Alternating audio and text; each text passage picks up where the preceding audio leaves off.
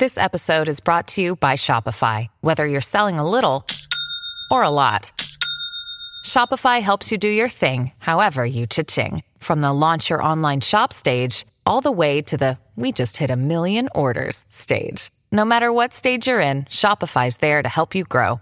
Sign up for a $1 per month trial period at shopify.com slash special offer, all lowercase. That's shopify.com slash special offer. When you need mealtime inspiration, it's worth shopping Kroger, where you'll find over 30,000 mouth-watering choices that excite your inner foodie. And no matter what tasty choice you make, you'll enjoy our everyday low prices, plus extra ways to save, like digital coupons worth over $600 each week. You can also save up to $1 off per gallon at the pump with fuel points. More savings and more inspiring flavors make shopping Kroger worth it every time. Kroger, fresh for everyone. Fuel restrictions apply.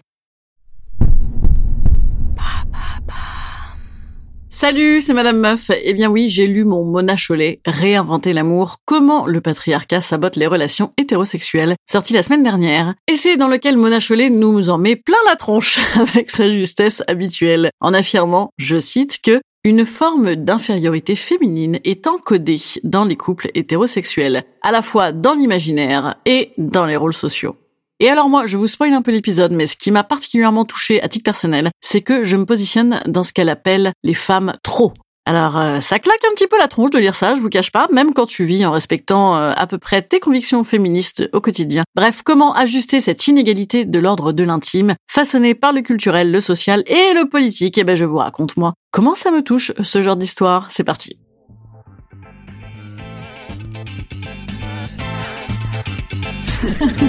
Salut, c'est Madame Meuf. Et bam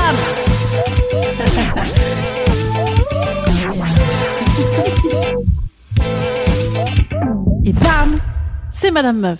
Mona Chollet ne dit pas autre chose que l'amour, c'est un truc de gonzesse. Et Mona Chollet, elle en a un peu marre de ça et elle assume parfaitement et son féminisme et son côté amoureuse romantique. Et oui, parce que finalement c'est une chose assez rare hein, dans les questions féministes que d'assumer sa sentimentalité. Et oui, car l'amour romantique est loin, loin, loin, loin d'être fondé sur une relation égalitaire dans le cas d'un couple homme-femme. Depuis la nuit des temps et la cour de récré, la femme amoureuse est vouée au silence et le mec au détachement. Venant en plus perso d'une génération où on a bouffé que des films et des bouquins avec des femmes frêles et fragiles et un petit peu dépressives et surtout dépendantes qui sont choisies, sauvées, laissées, parfois même meurtries aussi, mais c'est très joli, par des goujats patentés, virils et forts, je vois effectivement bien de quoi on parle. Alors vous allez me dire, ah ça va, c'est pas trois films et deux bouquins. Eh ben si, si, si, si, parce que tout ce matraquage culturel, on le retrouve évidemment dans nos rôles sociaux. Hommes forts et indépendants, faire argent. Et femmes frêles et dépendantes, faire travail gratuit.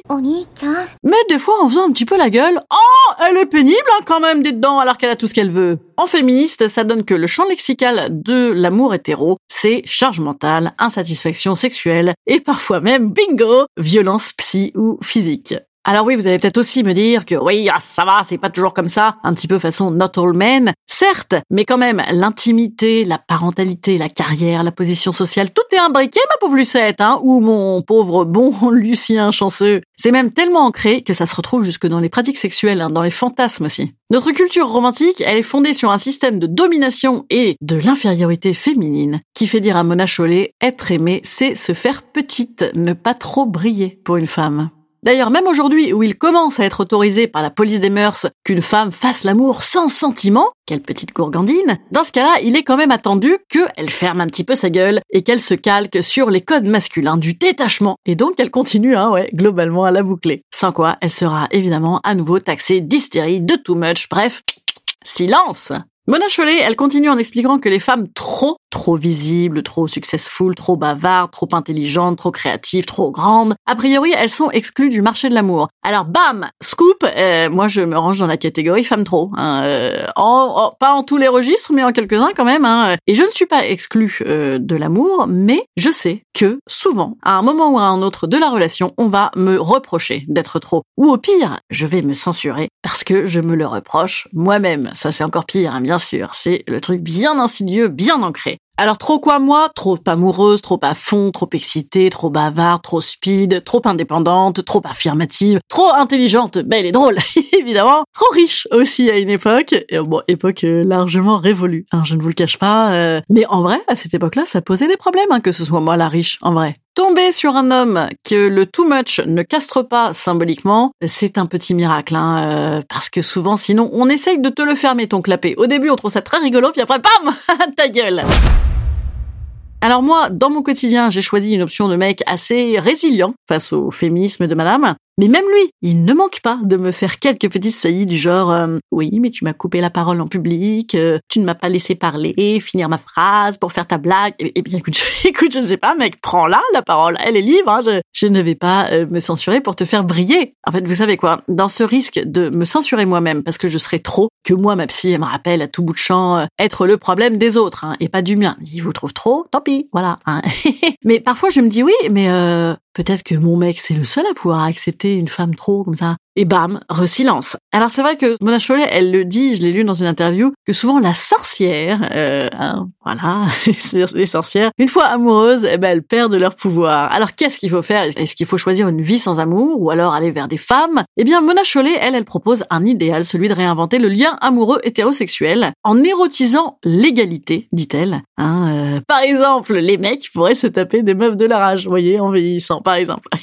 ou en tout cas en attaquant l'intimité et le culturel en valorisant le plaisir et l'indépendance des femmes, en répartissant les tâches évidemment, hein, même après l'arrivée des mioches. Oui, parce que Mona Chollet n'a pas d'enfant, euh, donc elle n'en parle pas de ça, mais moi j'en ai. je te l'ai dit, putain. Ouh là là, l'arrivée de l'enfant, bordel. Ah ouais, ah bah ça remet bien en place tous les trucs de merde. Je sais, je, je pars complètement dans tous les sens, mais c'est parce qu'en fait ça va taper dans partout ce sujet-là, et pas que dans le fond. Ouais, je finis sur cette référence très chic de sexualité à la papatriarcat. Instant conseil. Instant conseil.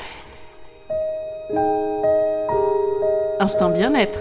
Instant je vous conseille donc de lire ce livre. Hein. Mais attention, hein, ça, ça fait un peu résonance euh, chez certaines, hein, genre moi. Et je vous conseille aussi d'éviter de regarder Énorme. Voilà, ce film qui était sorti l'année dernière que que, que, j'ai vu en, en VOD. Oh là là, quelle horreur, quelle erreur, quelle erreur de regarder ce film. Bon déjà parce qu'on comprend rien, parce qu'il y a aucun propos, mais aussi parce que ça m'a rappelé que cette histoire de grossesse là, hein, oh là là, quel enfer pour une femme. Hein. j'ai mon féminisme tout érectile moi aujourd'hui. Hein. Bah écoutez, je vous dis à demain. Demain, empowerment à nouveau. Hein. On va parler SMS d'amour. Allez, à demain. Salut les chats et les chattes.